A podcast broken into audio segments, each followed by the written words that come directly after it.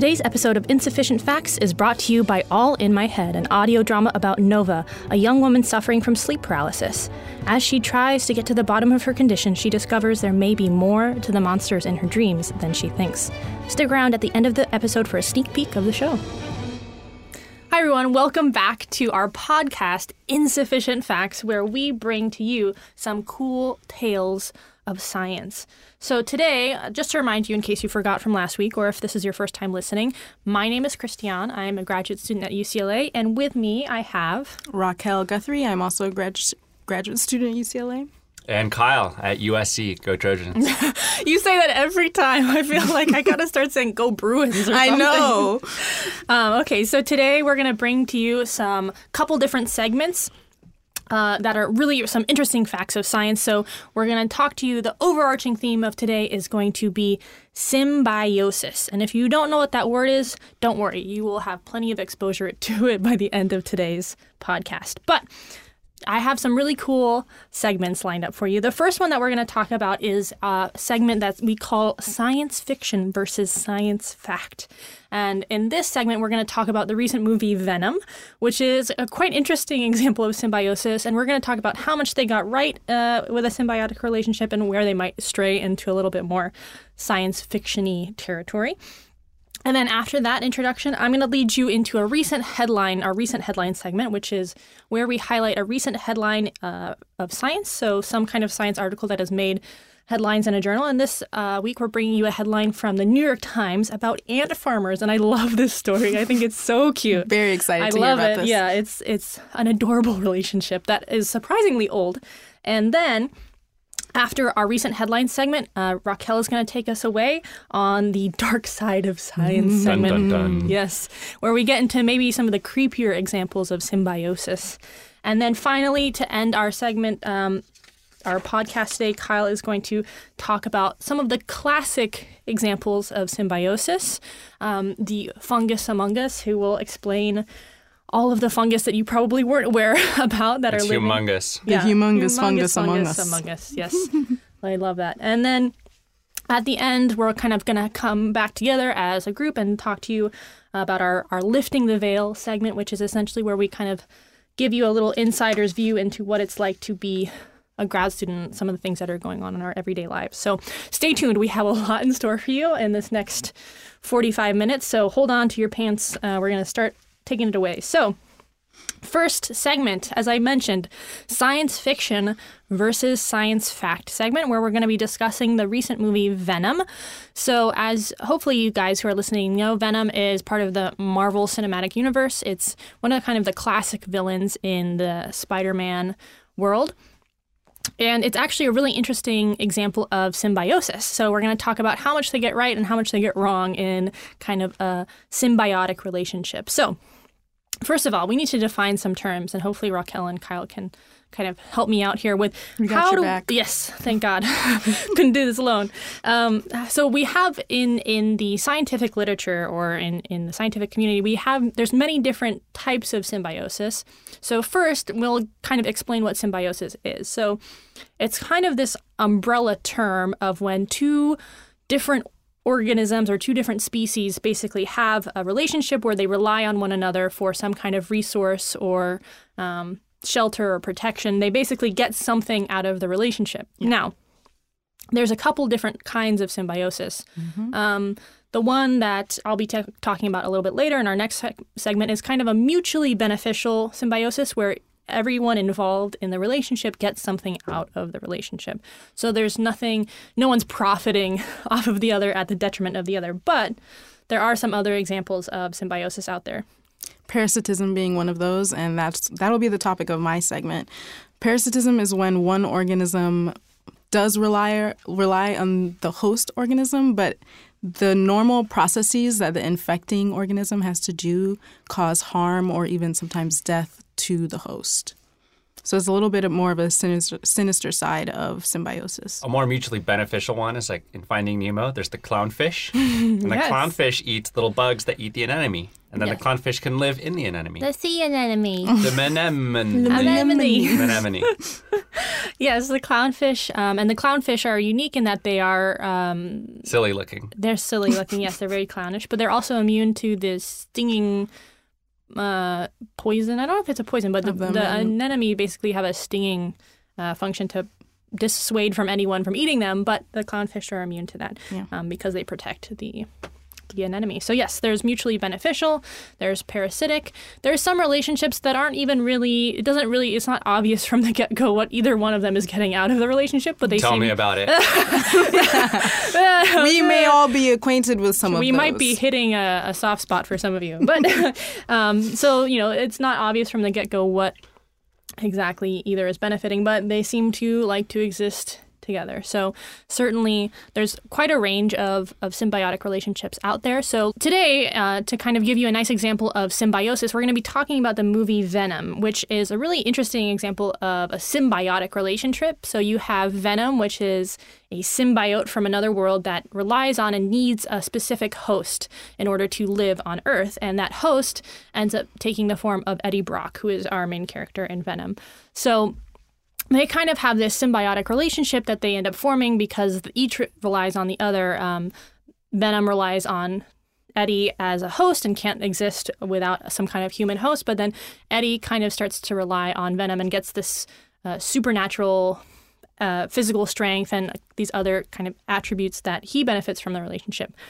However, there's a lot of negatives dun, dun, that come dun. with this relationship, right? So the symbiote ends up altering Eddie's behavior, and he becomes more violent, and he starts craving, having these weird cravings for like raw meat and these like trash and all these weird cravings. So he's almost like a pregnant woman, which I almost thought was like another good example of symbiosis. Not that you guys are alien creatures. No, no, no. Not that you're, well, yeah, not that you're. Or inhabited ha- by yeah, alien creatures. Yeah. But, you know, the weird cravings, you know, something living with you. Yes. Some ties to pregnancy. Mm-hmm. Um, so, you know, the interesting thing about it is it actually is an interesting example of symbiosis in that you do see relationships in this like this in nature where one organism cannot live without having a host or something to kind of host it so it can grow and reproduce and multiply. It's not capable of doing that without another organism that it can take advantage of or take over. So we do see these relationships in nature, and usually we do call them like host and symbiote. So those are pretty accurate terms. However, where they start to go into science fiction-y territory, right, is with the whole alien from another planet. Super that is strength. Super strength that is well adapted to take over a human host despite evolving on completely separate planets. Yeah. Um, that probably wouldn't happen. And, you know, there aren't really anything that we know of today that would be able to so wholly and completely take over a human being. There aren't yeah. any symbiotic organisms that we have. Our symbiotes are our microbiomes for the most mm-hmm. part. We don't have, unless you have an unwanted micro, uh, unwanted symbiote like a intestinal parasite or something, yeah. which, you know, you don't want those. They generally don't affect your behavior. Yes, there's very, you know, there aren't really examples where it could give you extremely violent tendencies and make you have weird cravings. However, that's not true for all organisms. We do see these kinds of relationships in nature where there is a symbiotic relationship that will alter even the behavior of the host organism. So yep.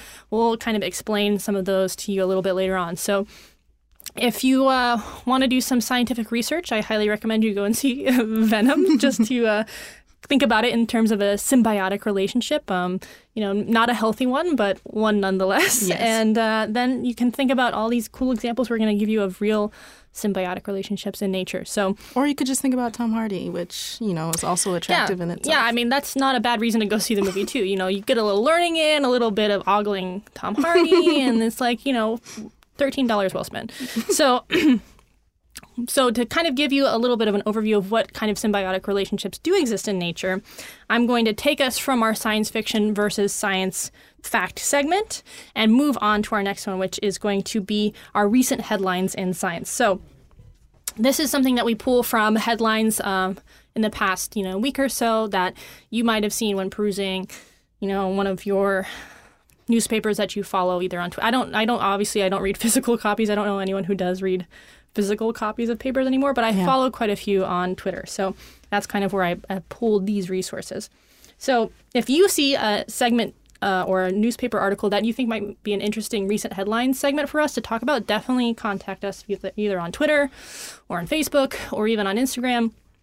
Send that link our way, and maybe we will use it for a future recent headlines segment. So as I transition us, we're going to talk about a bit of a more wholesome relationship that has been kind of in the headlines recently, uh, a symbiotic relationship. And this is one about ant farmers. And I ant bet farmers. You have never thought about ants farming, but they do. And in fact, this is not the first time that a species has evolved to farm, in this particular instance, fungus, yeah. uh, a very particular kind of fungus. So mm-hmm. I'm going to set the scene.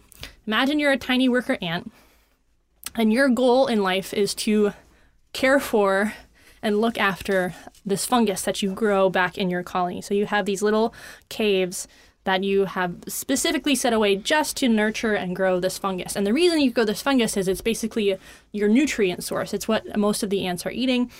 And you, without the fungus, the entire colony will collapse and die. So it is imperative that this fungus is well looked after, right?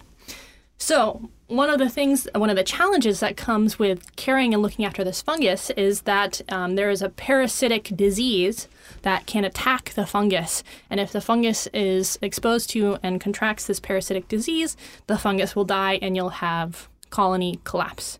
So it's really hard. How are the ants going to combat a parasitic fungus, you know, this disease that could affect this very important fungal supply that they kind of cultivate and spend their li- lives growing and, and sharing with one another? Well, how do we combat disease? We can use things like antibiotics. Yep. So in nature, these ants have these uh, special kind of chambers on their body that are called crypts, where they essentially grow and cultivate this bacteria called actinobacteria.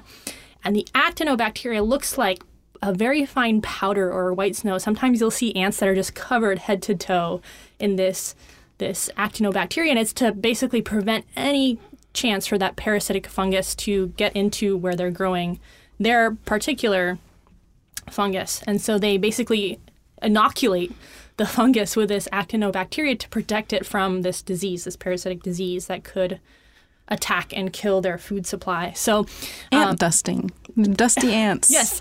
And these, so these are like very, you know, very considerate and accomplished farmers. They have one thing that they need to grow, and they grow it very well, and they know exactly what could end up killing off this fungus. And so they have evolved a way to uh, cultivate an uh, antibacterial, you know, substance. Bacteria. To, yes, bacteria, which is interesting. It's more like an anti-parasitic yes. bacteria. Um, so not all bacteria are bad. In this case, the bacteria is what saves the day, is this actinobacteria. So they will cover the fungus that they're growing with this actinobacteria, and that will prevent the parasite from killing off or being able to get into their, their fungus supply. And when a new queen is born and has to start cultivating her own colony, right, start her own colony, she will actually snip off a tiny bit of her home colony's fungus and carry it in her mouth until she finds the perfect spot for her new colony, at which point she will then place the fungus in a little chamber, and her, you know, worker ants will start cultivating it for the colony. So it's really, there would be, these colonies would absolutely collapse without without this fungus. So they're these wonderful little ant farmers. And the thing that this article highlights, um, so they reference a paper that's recently come out by Lee et al. Um, so it's a, you can see the New York Times article, or you can, it's in P N A S. Um, and when we say et al., that means that there are multiple people that are listed on yes, the so authorship of the paper. Lee is the last name of the first author, so that's normally our naming convention is for citing something, is we'll say the last name of the first author on the paper, and then et al., et al. Means basically and all the other authors mm-hmm. that are included on the paper. Yeah. So there's quite a few on this paper, but essentially the interesting thing that this paper found, we've known about this relationship for a while between these ants and the fungus that they cultivate, and the fact that they have these chambers or crypts to produce actinobacteria to protect the fungus. What this paper found actually is that um, they looked at ants in preserved in amber specimens, and they saw that these ants also had these crypts for producing this actinobacteria. And so essentially what they were able to say is that this relationship between ant farmers and fungus and actinobacteria has existed for at least forty million years. Ancient. Ancient. And not only is this is not the only lineage where this has occurred, it's happened many, many, not many, but several, several times. Um, P N A S, also I'll go back a little, P N A S is an acronym for a journal. It's a pretty high-ranking journal that um, you can publish in. It's the Proceedings of the Nat- Nat- mm. National Academy, Academy. of P N A S, Science. Yeah. Proceedings of the National Academy of Science, Science U S A. Yes, yeah. So um, that's the journal that this paper was published in. But so they published in this paper, and they saw that um, these, due to these ants being preserved in amber, that they... Uh, This relationship has existed for at least forty, if not fifty to sixty million years, which is an incredibly long time that this has been going on. And this is not the only species where this has evolved, and it's actually popped up in across the lineage of these ants several times. And then um, sometimes it's disappeared uh, as a trait, but then sometimes it pops back up again. So this is not the only time this has occurred in the history uh, of this ant lineage. So it seems to be a really fruitful and beneficial symbiotic relationship, right? Yeah. They're all relying on the fungus gets to grow and be um, reproduced and more populous because of the ants cultivating it. And the ants benefit, obviously, from protecting and cultivating the fungus, as that's their main nutrient source. So it's a really fantastic example of symbiosis. And I, I bet a lot of you have probably never thought much about ants. I know. They're so tiny and they seem so insignificant uh, in the grand scheme of things. We're out of the ant season in L A. Yeah, thank God. Summer is high ant season. When it's hot and dry, they are everywhere. Yeah. Everywhere. All over the country. And you just want to kill them. You're like, you're stop eating my sugar. I used to love ants when I was little. Yeah. I used so, to let them crawl around my hand. They're they're really amazing creatures. And I there's a YouTube channel that I'll recommend uh, you guys go and watch if you're kind of interested in learning more about ants or seeing people who build these really intense terrariums, right? These big enclosures to keep ant colonies, and it's called Ants Canada. And this guy, he cultivates ants and different species, and he keeps them in these terrariums or these enclosures where they can have colonies, and he feeds them. But he also narrates the videos in like the most thematic and dramatic way that it really seems like you're watching Uh, like televised drama or something. It it's really, like A Bug's Life, yeah. But in real life. Yeah, it really is. So if you want to learn more about ants, I, I would highly recommend checking out his channel. It's very entertaining, um, if if nothing else. And it kind of made me think twice about squishing ants when I see them crawling over me. So definitely go check out that um, New York Times article. It's called Ants, Fungus, Amber, um, and it's in the New York Times in the past week or so. And then there's also that Lee et al. Are the authors of that P N A S paper, The Proceedings of the National Academy of Science. So all of those I highly recommend you check out if you are interested in this topic. Um, for now, we're going to be moving on to our next segment. Um, so that was a pretty wholesome relationship of symbiosis, but Raquel is going to take us uh, into the more sinister side of symbiosis with our The Dark Side of Science segment. So tell us, not every relationship can be rainbows and butterflies. So to remind everyone, my name is Raquel Guthrie, and I'm a second-year graduate student at U C L A, like Christiane. Go Bruins. Yay, Bruins! So to get into the topic for this section, in nature, we have these really bizarre instances of organisms displaying intelligence on a very small and even sinister scale. With parasites, their physiological processes, which is just a term that talks about how the processes that the organism requires to stay alive and to reproduce, these can cause harm to the host and even death. So in some so cases... Think a little bit of like the venom relationship yeah. again, where, you know, probably isn't beneficial to the host to be hosting this symbiote. Yeah. It doesn't work out well in the long run. You're and being used. Yeah. Used, used like and abused. The parasite is a puppeteer. Yeah. So just like in the movie Venom, the parasite can change the behavior of the host mm-hmm. in order to maximize the likelihood that it will be able to survive and reproduce rapidly. Which is so creepy. I'm so, so glad that creepy. There isn't such a thing that can affect humans because, mm. well, yeah, uh, yeah. We'll talk about yeah, that. Yes. Uh-oh. So some organisms do this by affecting areas other than the brain. So in a more sinister example of ant fungus, uh, Christiane talked about a very beautiful beautiful, you know, Disney like yes. I want to see a Disney movie about the ant farmers. It would be great. It would be like a Bug's Life two point oh. Yeah, Can someone yeah. get on that, please? Yeah, please? This is more like The Matrix now. Yeah.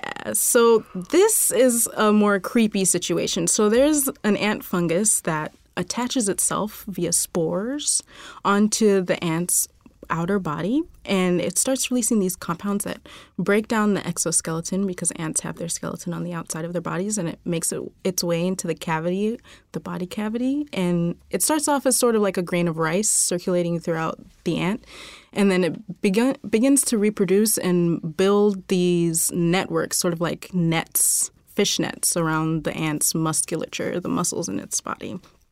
And what it does is it begins to change the behavior. So the ant ends up going to a location in the forest floor, and what happens is it latches on to an area that's the perfect temperature and humidity for the fungus to grow. But in the end, the ant loses its life.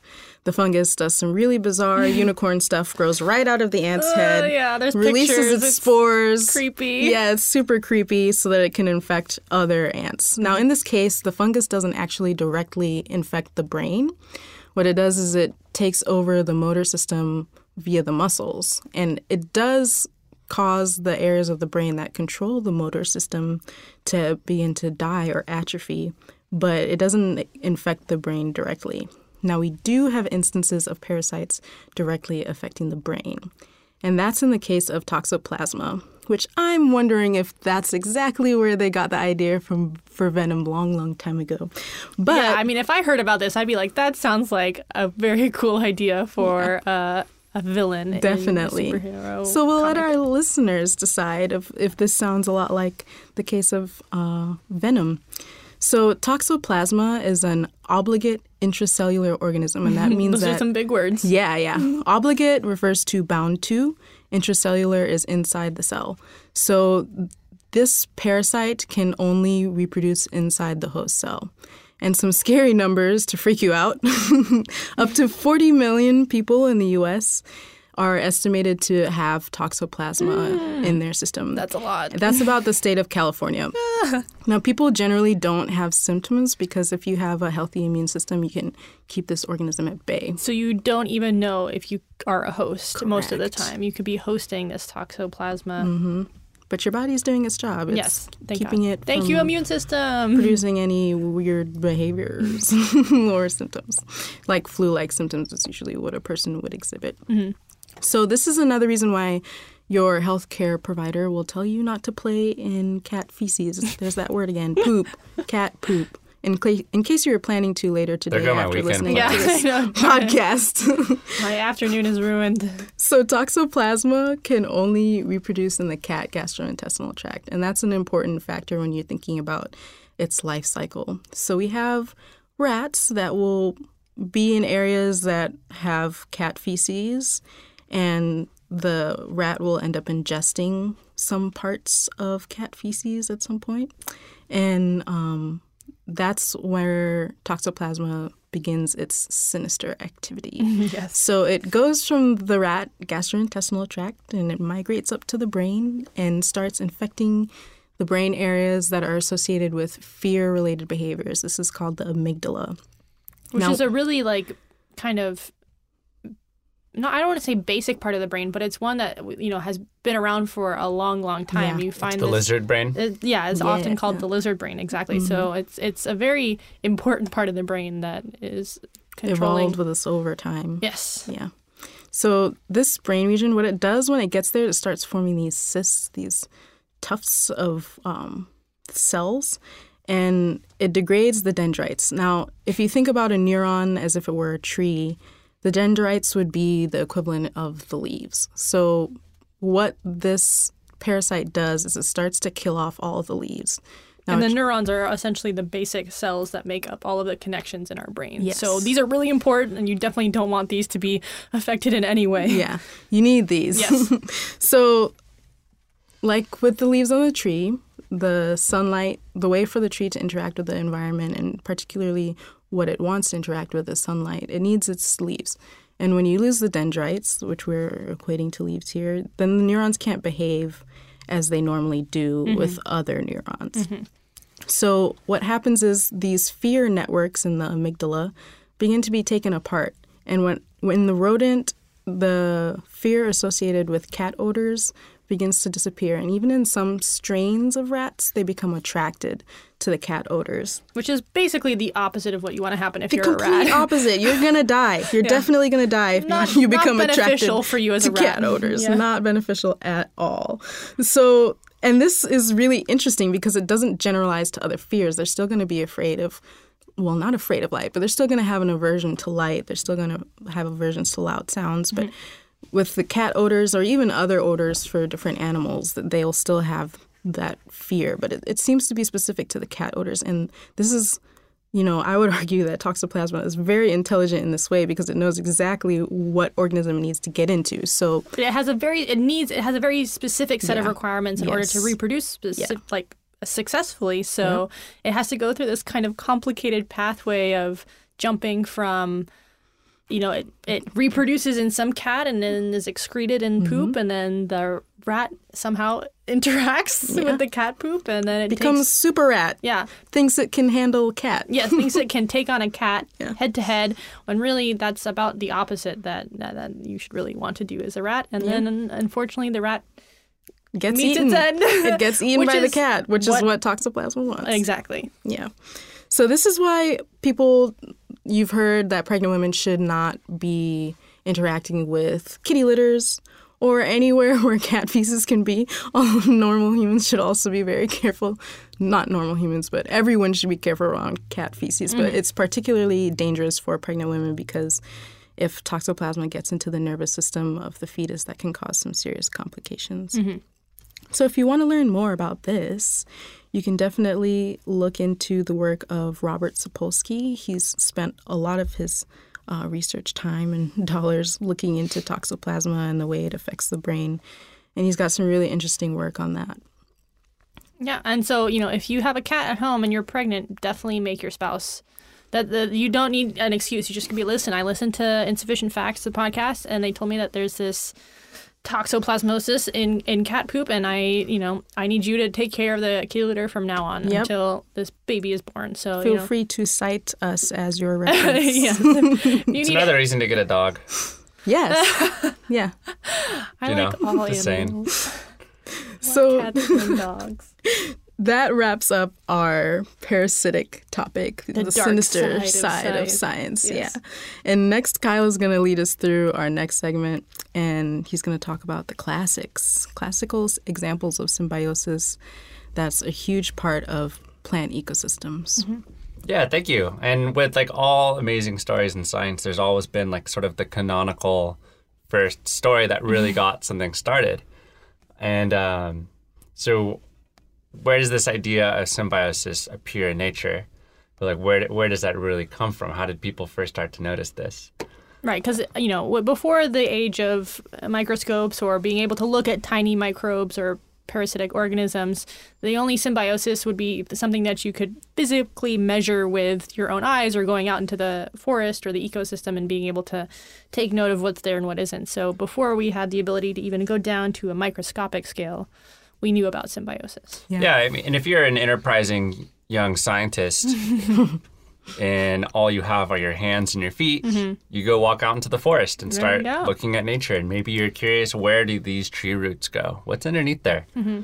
So maybe you'll dig it up and you'll see this vast network of these little white fibers, mm-hmm. dark fibers all around the roots, but they're not from the tree. So where are they coming from? And so if you're clever, you might realize like, ah, all these little like spores and mushrooms I see all over the forest floor after a rain, they all are connected to these little mysterious root systems among the roots. Mm-hmm. It's the roots among the roots. But so- the unknown roots, they're not tree roots, but they're something, something that's growing and it can kind of be found throughout the forest floor. Fishnets. Yeah, the forest. So you're looking. So you, um, and so there is a positive symbiosis between mushrooms and between trees in the forest. Mm-hmm. Um, to such an extent that mushrooms have been called the internet of the forest.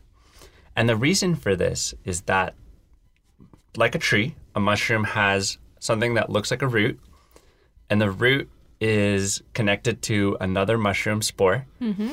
and nutrients can be connected between these two mushrooms on, like, you know, a few meters apart, let's say. Yeah, so they're like these highways or these pathways of, you know, nutrient flow. So mm-hmm. they, you know, can spread across these huge, vast amounts of area, and they're just all connected with all these different root systems or all these little connections. Very similar in many ways to if you think about how our neurons in our brain are connected. There Absolutely. Are all these information or nutrient pathways where they're mm-hmm. just shuttling things back and forth between spores or bodies. Of yeah, the... and the mushrooms are doing their thing among the tree roots. They're mm-hmm. like, I don't know, processing food and mm-hmm. whatever, mm-hmm. but they're also giving back to the tree roots. Mm-hmm. So the fungus, the mushroom, will give the tree some carbohydrates. It'll give it some phosphorus. Mm-hmm. It'll fix nitrogen, which is is a w- another way of saying it'll give the tree nitrogen. Yeah. It'll take nitrogen that the tree can't use in the form of just like gas all around us mm-hmm. and turn it into a usable form and like a fertilizer. Um, and this is what most fertilizers are, is yeah. they're usually very heavy in nitrates and sometimes phosphorus, because those are usually the two elements that um, are really lacking in the soils or can be depleted from the soils with repetitive use. So in agriculture, growing crops, if you're, or, you know, tending your garden, often if you're using a fertilizer, it's some kind of nitrogen-based fertilizer, because that's an essential thing to really make your plants or your crops flourish, is they need more nitrogen. But these fungus, these mushrooms, are doing that as just part yeah, of their yeah. life cycle. And we like to think of trees as growing like from the sunlight and from the air, like yeah. taking carbon dioxide, turning mm-hmm. it into oxygen, growing. Yeah. But they also grow from like the, the earth, right. too, you know? So they the have root... roots, yeah. And among the roots are the funguses. Yes. And these funguses can be humongouses. The humongouses, funguses, among us. And we should note that this nitrogen fixation process is no small feat. The discovery of being able to fix nitrogen from the air, they called it turning air into bread. It was a fundamental discovery in the early twentieth century. Um, exactly. And it revolutionized farming. Mm-hmm. The only reason that there's as many people on Earth doing as well as we are is because there's an artificial way of turning nitrogen into usable nitrogen. Yes. Mm-hmm. And the, I mean, the mushrooms in the forest have been doing this for eons. Mm-hmm. Um, and, and so this can, this network of mushrooms is actually can be just absolutely humongous. Um, in one case, there is... And old. And old, yeah. yeah. These, yeah. these guys are, are have been around.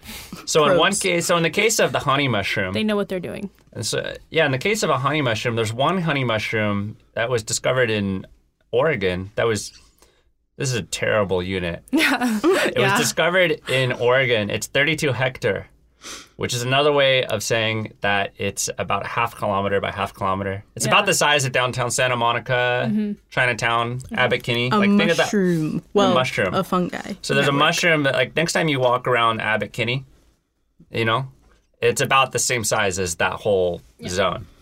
So several city blocks worth of mushroom underneath the forest floor.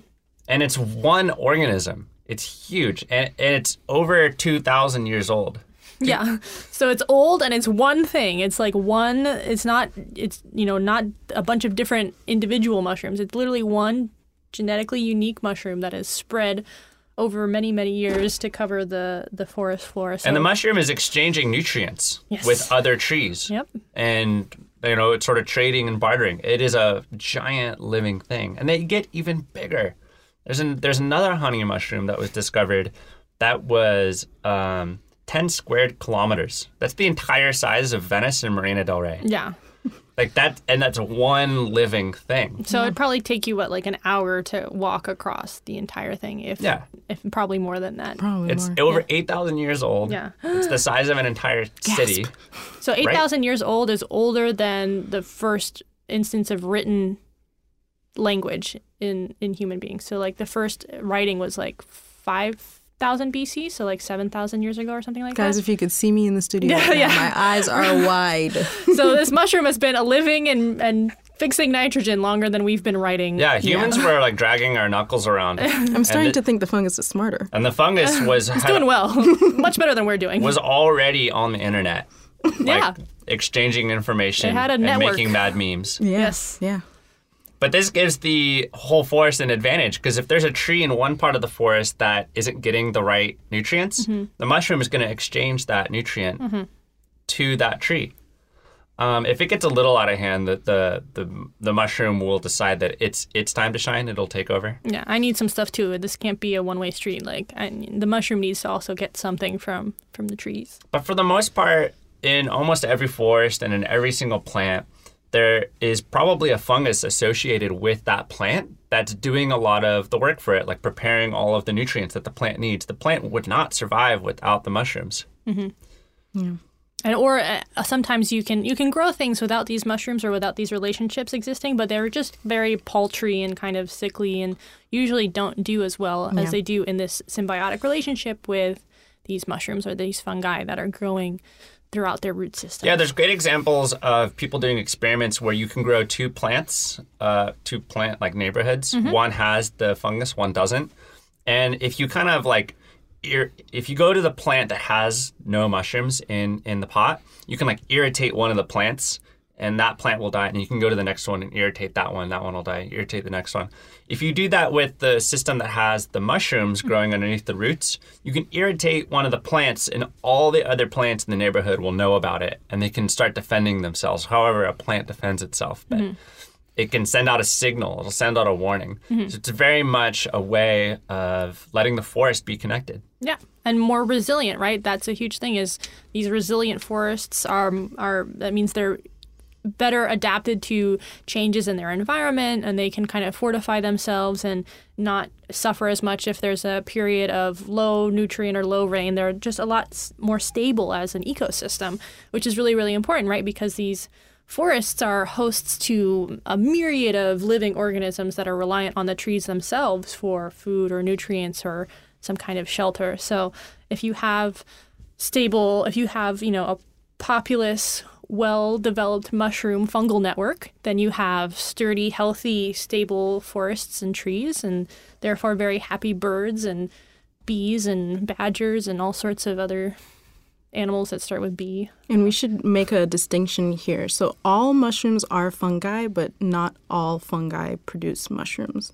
So mushrooms are more the fruiting bodies that you'll see that grow outside of the soil, and fungi can be just the thread-like fibers that mm-hmm. run yeah, through the like, soil. If you go to Sprouts and buy mushrooms, you're buying the head or the cap the mushroom, mm-hmm. yeah. of the mushroom, but the, that cap is connected to an entire root system yes. called the, the my, mycelium. Network, yeah.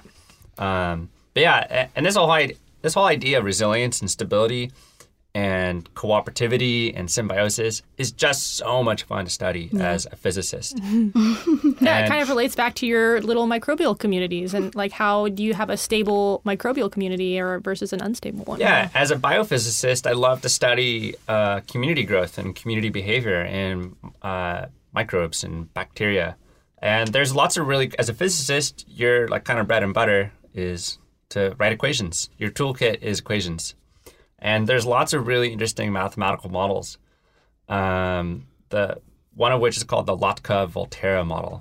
And this is a basic model that looks at like relationships between like a fox and a hare or between a predator and a prey. Mm-hmm.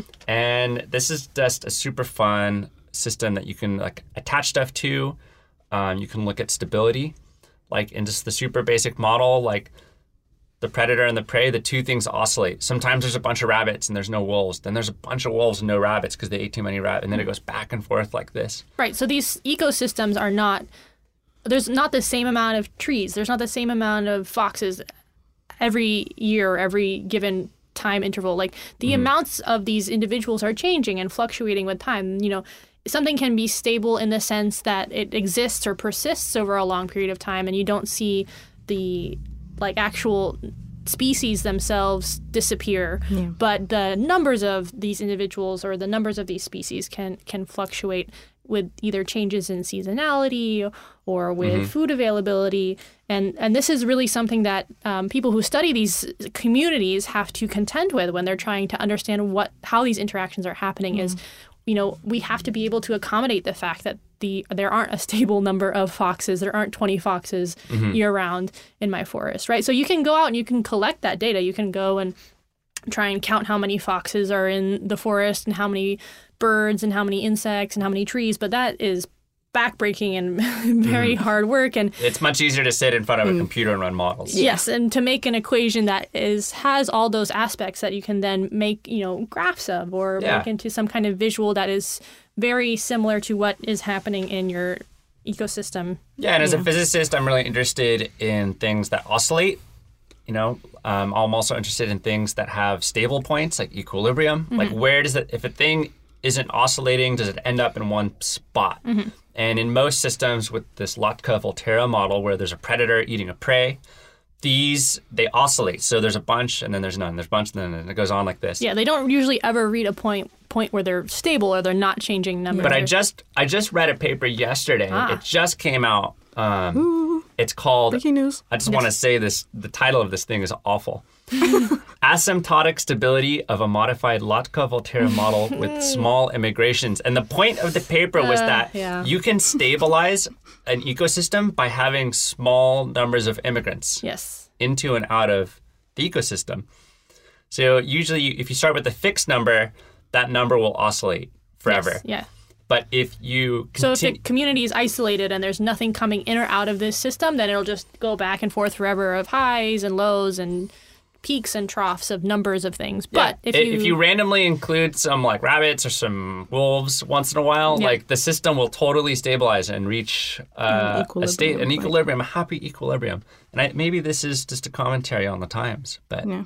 Immigration I know, yeah. can be good. That, yeah, yeah, hopefully we'll understand, like, that basic understanding will be able to translate to multiple different body systems. Yeah, what you, and this is a lot of what science, science is. It's like you take one system, you study it, you understand how changes to that system might change, you know, how that system acts, and then you can use that in your understanding of other systems. Because this, just if you think of the word systems or communities, yeah, there are communities all around us, and at totally different scales. So studying one community in its entirety and, and studying how perturbations or changes to that community might alter the way it acts is totally applicable on so many different scales. So it's symbiosis is all around you is essentially like all the, time. the takeaway yeah. point. There's, and inside you. yeah, inside you, outside you, you know, the birds are doing it, the trees are doing it, the fungi are doing it's it. It's the so. wave. Mm-hmm. There's very few things that I think live in complete isolation without relying on some other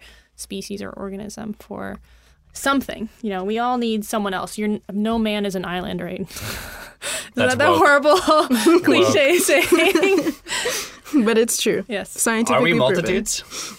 Yes. Yeah. I Contain Mul- This is our plug for a book called I Contain Multitudes, um, which is a great book about microbial communities, um, in your gut, on your skin, um, and it's written by a science journalist, and it's really, really a fantastic read. I hope we can do it for a monthly book club one day, but if you're interested in kind of communities, especially these microbial communities, I highly recommend you go check out that book as well. Okay, so I think I'm going to...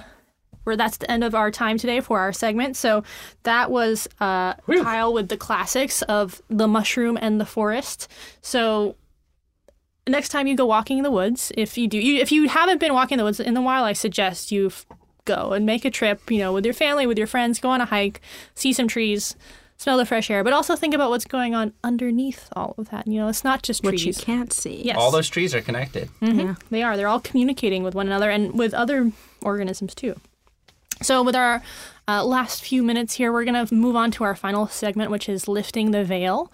Um, so this is where we kind of reconvene mm. as a group, and we're just going to kind of bring it back home, bring it back to a personal level, and let you guys, we're going to lift the veil so you can see into our personal lives as grad students a little bit and, and talk about our, our week, our upcoming week. So anyone want to volunteer to go first?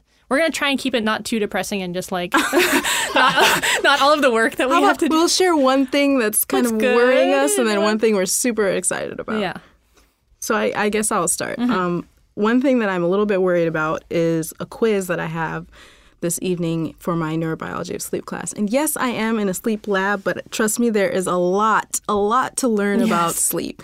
So I have a quiz in that class tonight, and generally I get a little bit of um, test and anxiety. Yes, I do so too. I'm, I'm working on that, and I have a really great T A, and he's been really helpful so far. So I, T As I think are your friends. Your teaching assistants in your courses, yeah. yeah. T As, all they want is for you to do well and for them to help you understand the material. I will say this as a T A currently, that's all I want is I'm like, please, let's yeah. work on this and get this together. I want you to understand it. Yeah. So I, I've got that. And then one thing that I'm excited about putting together is in November, I'm going to the Cephalopod International Advisory Council Conference. So I'm working Mouthful. on a project. And that's, like, that's like the Coachella for octopuses. yeah, yeah so it's cephalopods that, that's talking about um, octopus, squid, and these organisms called cuttlefish. And these, I'm working on a project that's looking at sleep in cuttlefish. So I'm going to be going to this meeting to meet the people who are, you know, really prolific scientists who've been studying these um, marine animals for a long time. Octopuses, about stuff that I really love. Yeah. I'm super excited about this. I'm I've been, you know, kind of looking forward to it. Trying to keep this excitement at a, at bay, but Managing. I tell you guys, it's hard. I'm super happy to be going to this meeting and working on this project. And going to conferences is kind of like a an every like a pretty regular occurrence for those of us who are researchers, right? Yeah. We have science like conferences that are usually related to our fields of research, so we'll go there to share our science with other folks in, in the community who are yeah. studying similar things. So this is, we go usually, I mean, you know, there's lots of conferences we could go to, but usually most people go to, you know, one, two, sometimes more than three conferences a year. So mm-hmm. yeah. pretty normal stuff, but exciting. It's always exciting to go to a yeah, conference. It's always, definitely. where where is it this year? This is going to be in Saint Petersburg, Florida. Cool. I've been to Tampa, but I've never been to Saint Petersburg, mm-hmm. so that'll, that'll be fun. Mm-hmm. So that's me. Exciting. Right on. What about you, Kyle? Yeah, Kyle, what's going oh, on with man. you? Oh, man. I I don't know where to start. I'm a little bit over a ways through grad school. I'm at the point, you take classes for a couple years, yes. and you teach for a little while, yep. and then you're sort of left to your own devices, yep. which is terrifying. yeah, it's You make it so through scary. so much of school, and you do homework, and you turn in the homework, you do a test, you turn in the test. People tell you what to do and when. And then all of a sudden, it's like, all right, so what's your idea? Yeah. And you're like, I thought you had an idea. Yeah. I thought you knew what was going on. I'm you far were enough. Through, tell me what I should I'm be far enough through grad idea. school where my boss it looks over at the desk and he's like, what should we do? And it's not like a test. It's like a literally, what should we do? yeah. That's yeah. It's uh, exciting but scary. terrifying. Yeah. So I'm going through a little bit of that right now. And some experiments aren't working out, which is going to be a regular occurrence. Mm-hmm. Two plus, mm-hmm. two positive things, though. I have been working on a computer program mm-hmm. to simulate finding the optimal D N A sequence inside of a bacteria. Ooh, hmm. fancy. And uh, I'm doing this through a Monte Carlo simulation. Oh, God. Oh, God. M C.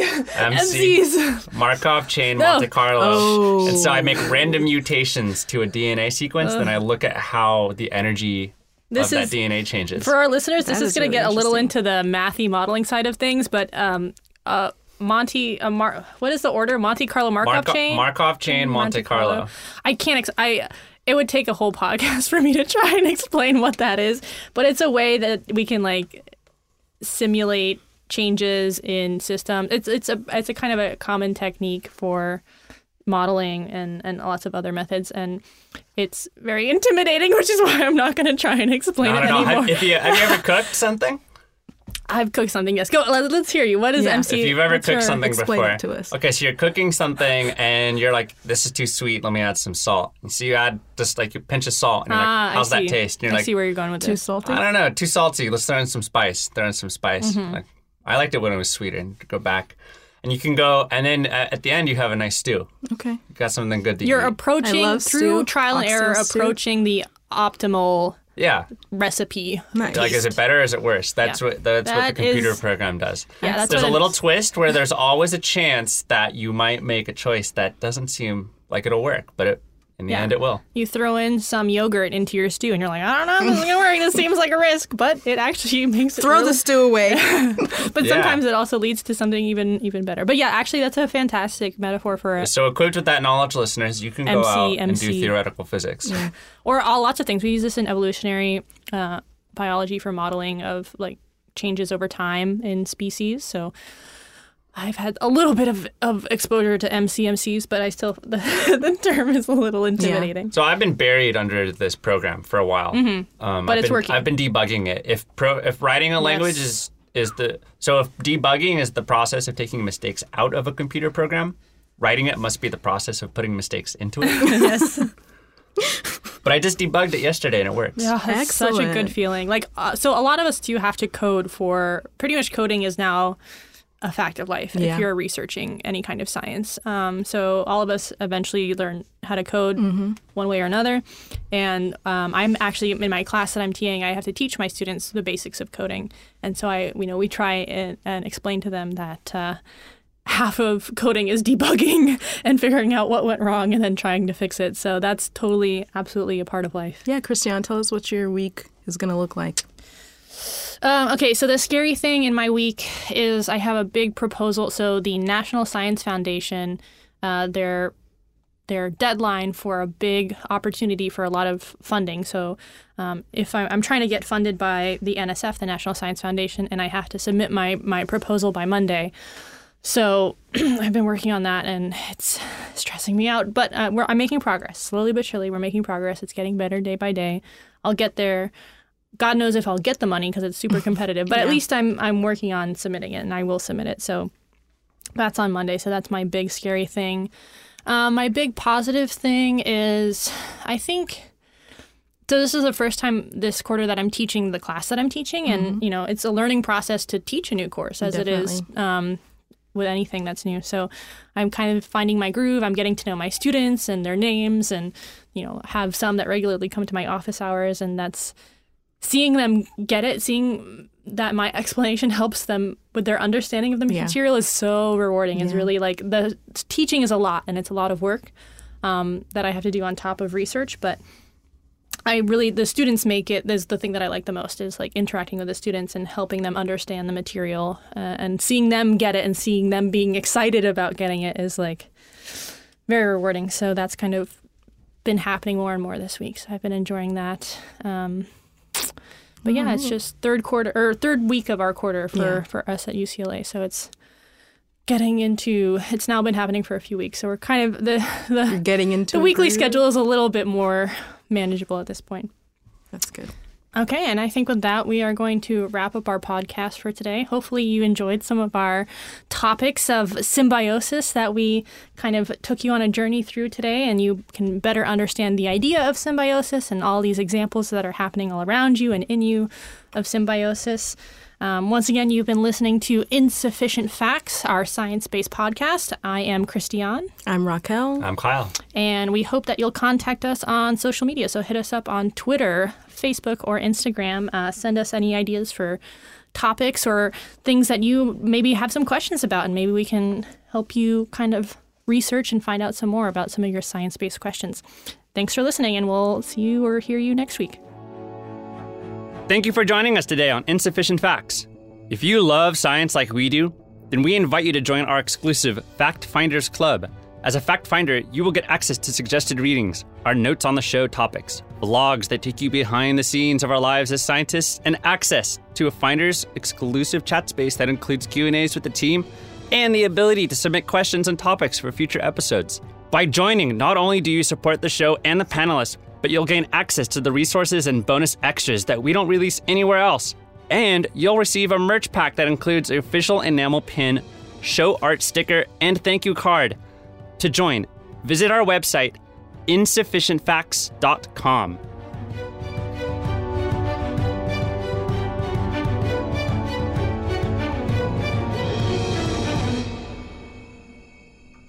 So, Nova, what would you like to talk about today? I just want to get some sleep, Doctor Andrews. Quiet. Quiet. So, sleeping. When we talked on the phone, you told me you suffer from sleep paralysis quite frequently. You aren't real. You aren't real. Keep quiet. Four years.